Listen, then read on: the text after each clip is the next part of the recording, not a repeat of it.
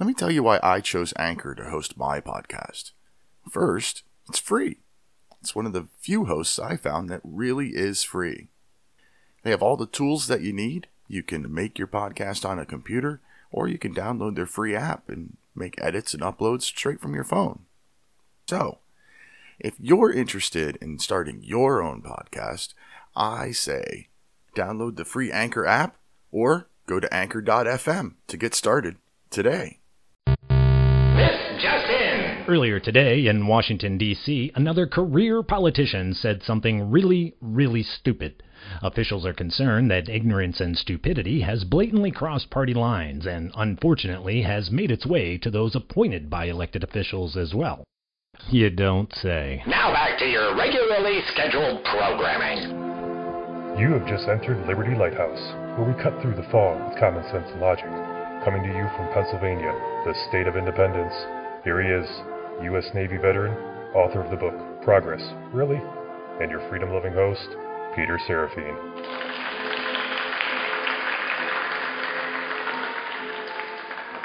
Welcome to Liberty Lighthouse.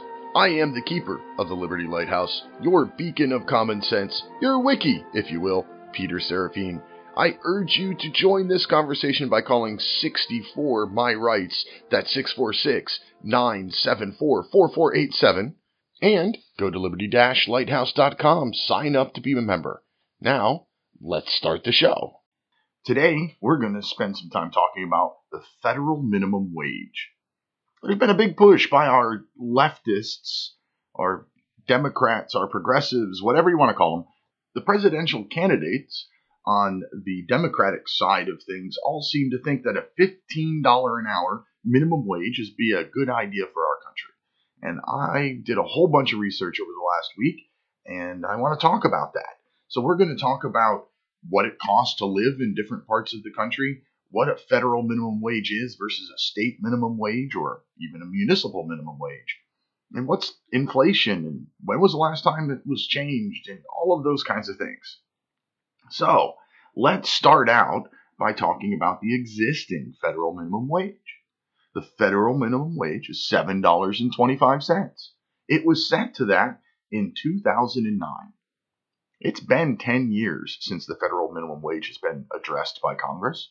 It probably is time to look at it. Does that mean we need to more than double it and just make it $15 an hour? I don't think so. I think we need to look at, well, what's inflation been over those last 10 years? So I did that.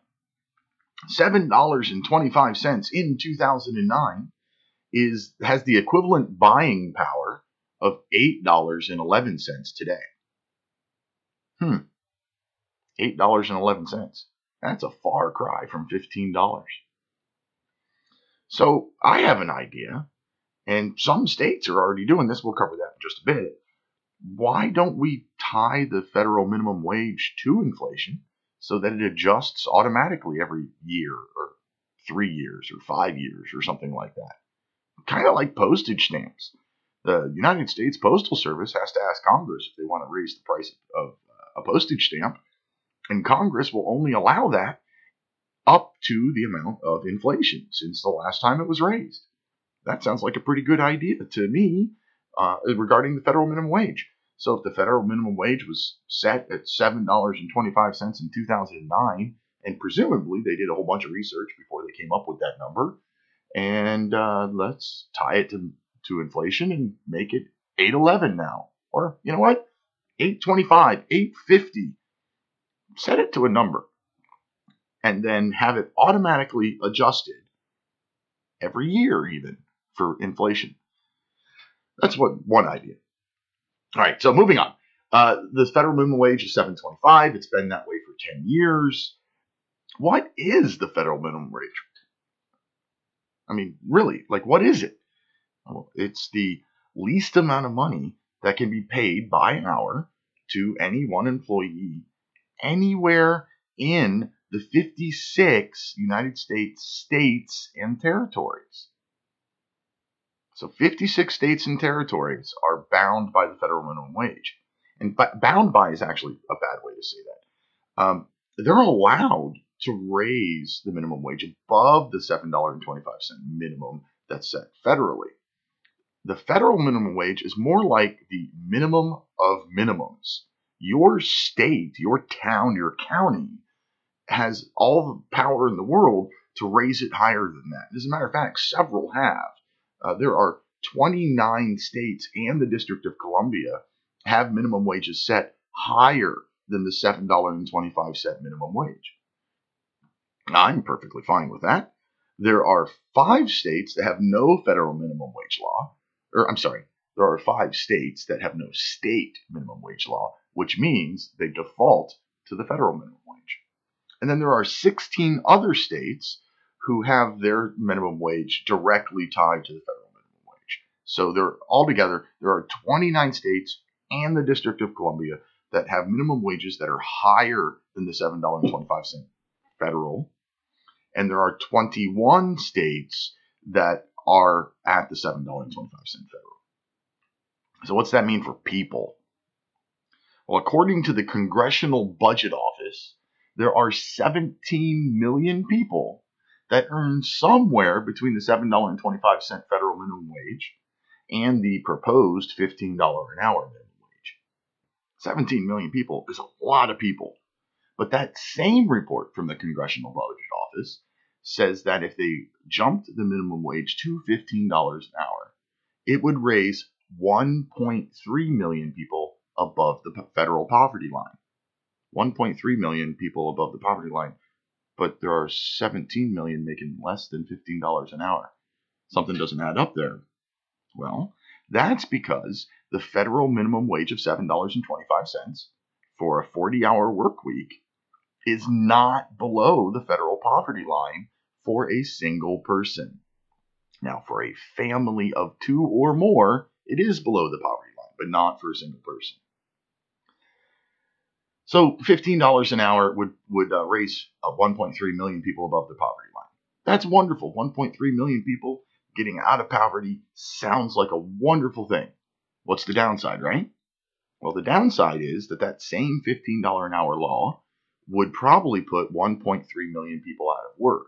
And actually, the 1.3 million people being put out of work, that's a median number. It could be anywhere from zero to 3.7 million people that lose their jobs. So let's see.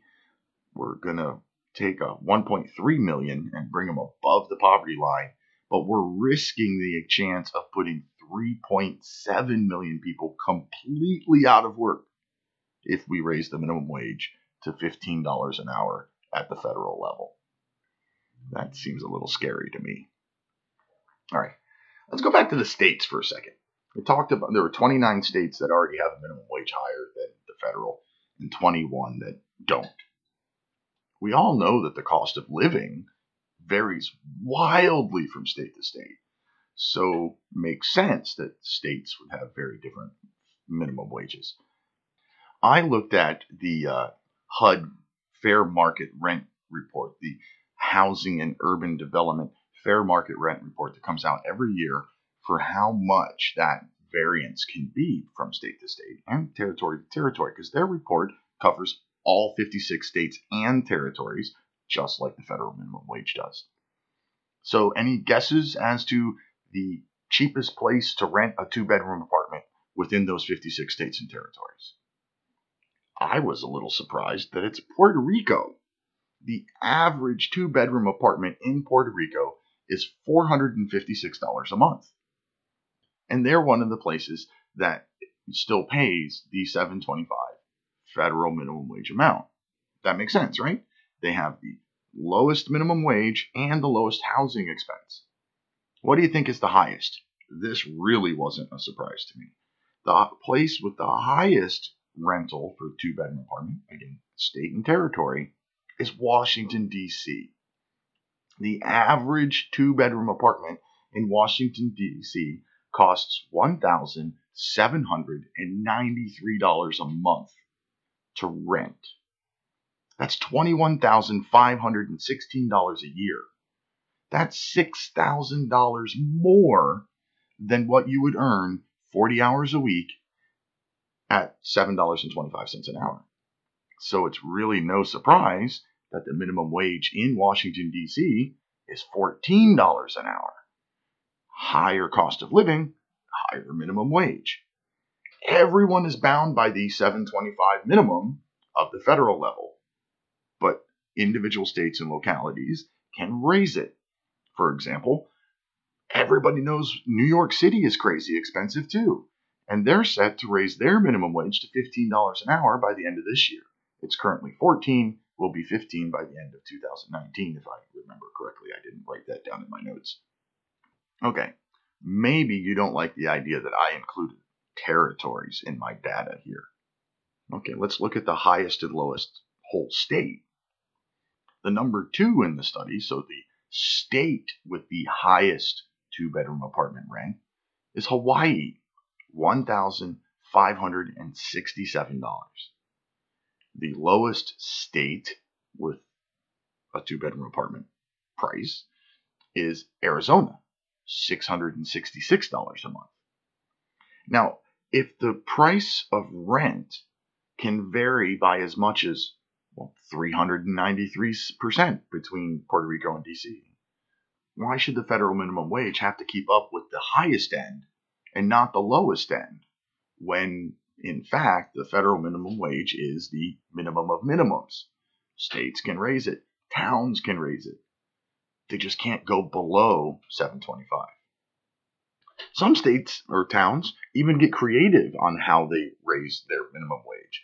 Uh, New York, for example, the, the state minimum wage is $11.10.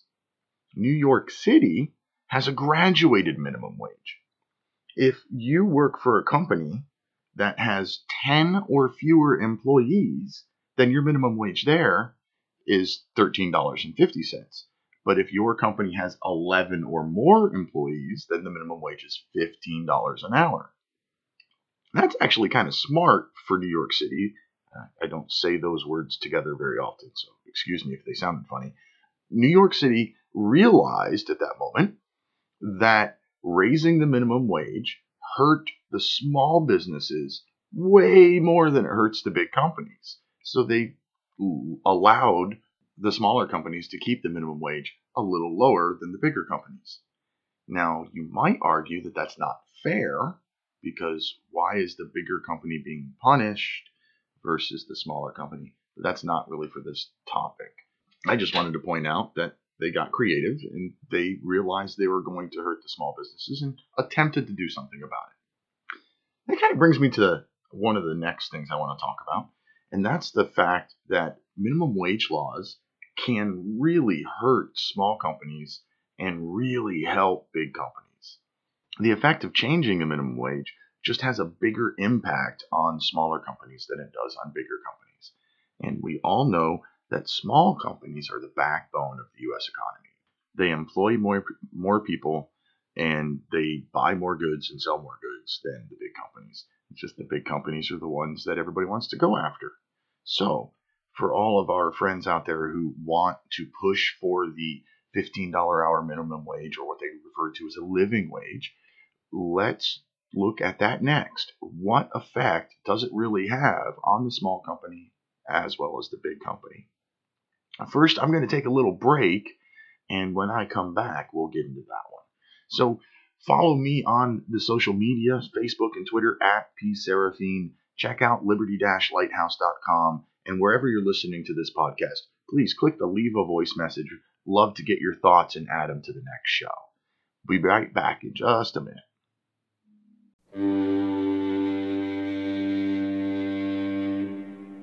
Are you fed up with progressive society? I'm Peter Serefine, and my frustration led me to write a short book titled Progress. Really? Progress, really, is about the past, current, and future state of American culture, government, and social standing. I urge every liberty loving American to visit my website, serefine.com, and order a copy. Give Progress Really a quick read and some serious thought. That was serefine.com, S E R E F I N E.com. Order your copy today.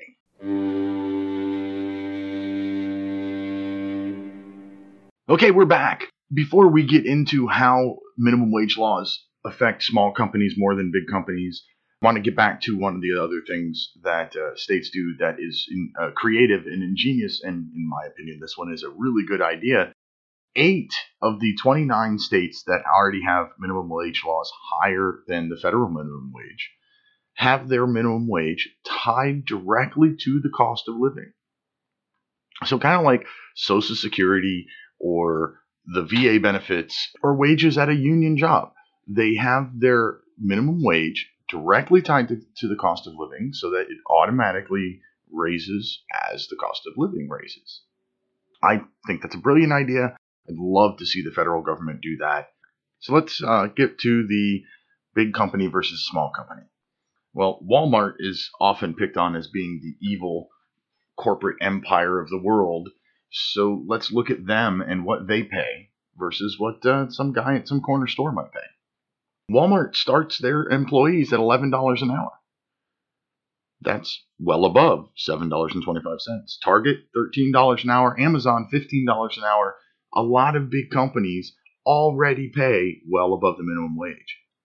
Most of the people who are big proponents of the $15 an hour minimum wage hike are looking at the big companies as evil and they want to raise the minimum wage to distribute the wealth of these multinational corporations that are making gobs and gobs of money. And in fact, they're really not doing much. I mean, for Walmart to do a $4 an hour hike versus the guy at the corner store who might only have three employees and pays them minimum wage, he's got to do an almost $8 an hour hike, which obviously is going to hurt more than $4 an hour.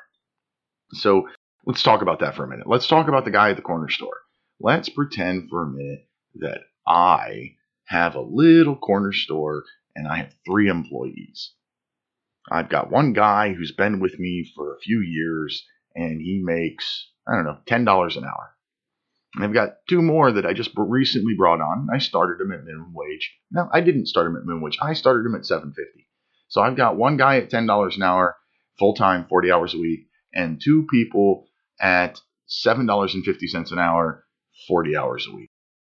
That's $1,000 a week that I'm paying out in labor to my three employees. If the federal government suddenly hikes minimum wage to $15 an hour, do I have more than $1,000 to pay in labor? Obviously not. I still have $1,000 a week to pay in labor. So what do I have to do? Well, I either have to find a way to cut my labor expenses or I have to raise my prices. Let's look at cutting labor expenses. Well, my $10 an hour guy, he's been with me for a couple of years, so I'm he knows what he's doing. I'm going to keep him. So he's going to get a $5 an hour raise. Good for him. What about the other two? Well, I'm going to have to fire one of them because I, I just don't have enough money. I have $1,000 a week. So one guy's gone. One guy's got a $5 an hour raise. And the third one, well, I'm going to keep him. I'm going to pay him the $15 an hour that I'm supposed to. But now I'm only going to give him 26 and two thirds hours at $15 an hour.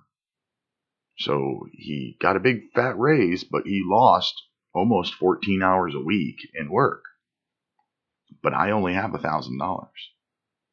So my other option, let's say I'm a super nice guy and I really want to keep my three employees because they just mean so much to me. They mean more to me than, I don't know, keeping my business. My other option is raise prices. I've got a little corner store and I do, I don't know, $10,000 a week or whatever. And I decide I'm going to raise my prices. Well, my prices were probably already higher than Walmart because I don't have the buying power of Walmart. The only reason I was in business is because I'm more convenient than Walmart. I'm right down there on the corner. But when I raise my prices even higher, how many of my customers are going to go run into Walmart or Target or Amazon? I'm going to guess a lot. Because now I'm not just a little bit higher than they are, I'm a lot higher than they are. Now, what happens to my three employees when I lose all my customers? Some of that's exactly what a University of Washington study showed. When cities in the state of Washington started to raise their minimum wage, the University of Washington did a very detailed study. What's really neat about their study is it's the only one I'm aware of that actually has the hours that the employees work. Most labor studies regarding minimum wage end up telling you, well, the uh, unemployment numbers didn't really change. So they assume that the raise in minimum wage had no effect on employment. But they don't have the level of detail to pull out how many hours the employees are working. The empl- unemployment didn't change, but the hours that they work does change. The University of Washington said when minimum wages started going up and they started their study that the average was about a 3% increase in wage. That's pretty awesome. But it was about a 6% reduction in hours worked on average. So maybe unemployment didn't go up, but people are working less, fewer hours. So I don't think that's much help. Anyway, the University of Washington study had a lot of neat stuff in it. One of the th- stories that was told by the guy doing the reporting was that the president of the Restaurant Association for the state of Washington approached him and said, Well, restaurants are going to be okay. We will find a way. We already have plans and theories. So, what do they do? Well, some restaurants stopped being table service restaurants and they went to counter service. So now they got rid of the need to pay for busboys and wait staff. Now you, as the customer, order from a counter, bus your own table, take your own tray to your table, and clean it all off. So that eliminates some of their labor. Maybe they start buying already chopped vegetables, chopped by somebody in, I don't know, Mexico, where they're not bound by our federal minimum wage. And by doing that, they can get rid of a prep cook that they used to pay $15 an hour. And there's also technology. Well, you've all seen them. What about those guest activated terminals, as they're called, where you walk up and order your own food from your own touchscreen? Uh, that's one less cashier or one less server that has to be paid labor for. Or when you go to check out at the grocery store or Walmart, you check out your own stuff. Now they've got one employee watching eight or ten registers instead of one employee at every register. I'm sure all of these things would eventually be developed. But when you double the minimum wage, they get developed a lot faster because now it's more cost effective. So our service goes away. Then you've got those order in apps. How many times have you seen just just about everybody's doing it now? Order your food from your phone and it'll be ready when you go to pick up Starbucks has one. You can order your food from your phone, tell them what Starbucks uh, Starbucks you want to get it from, have your fancy mocha frappa latte whatever thing sitting on the counter with your name on it ready for you.